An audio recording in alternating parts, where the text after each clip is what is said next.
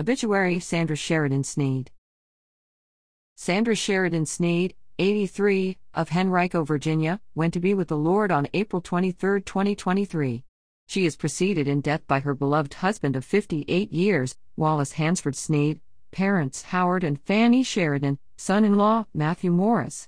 She is survived by her children, Scott Allen Snead and Elizabeth Morris, grandchildren Zoe Morris, Jacob Snead, Madison Snead, and Katy Morris, sister, Marion Moody, nephew Billy Bocock, Paula and family, niece, Robin Brockwell and family.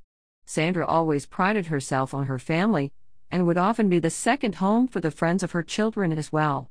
She will be remembered as an amazing wife, mother, and grandmother, and will be truly missed by all those whose lives she touched.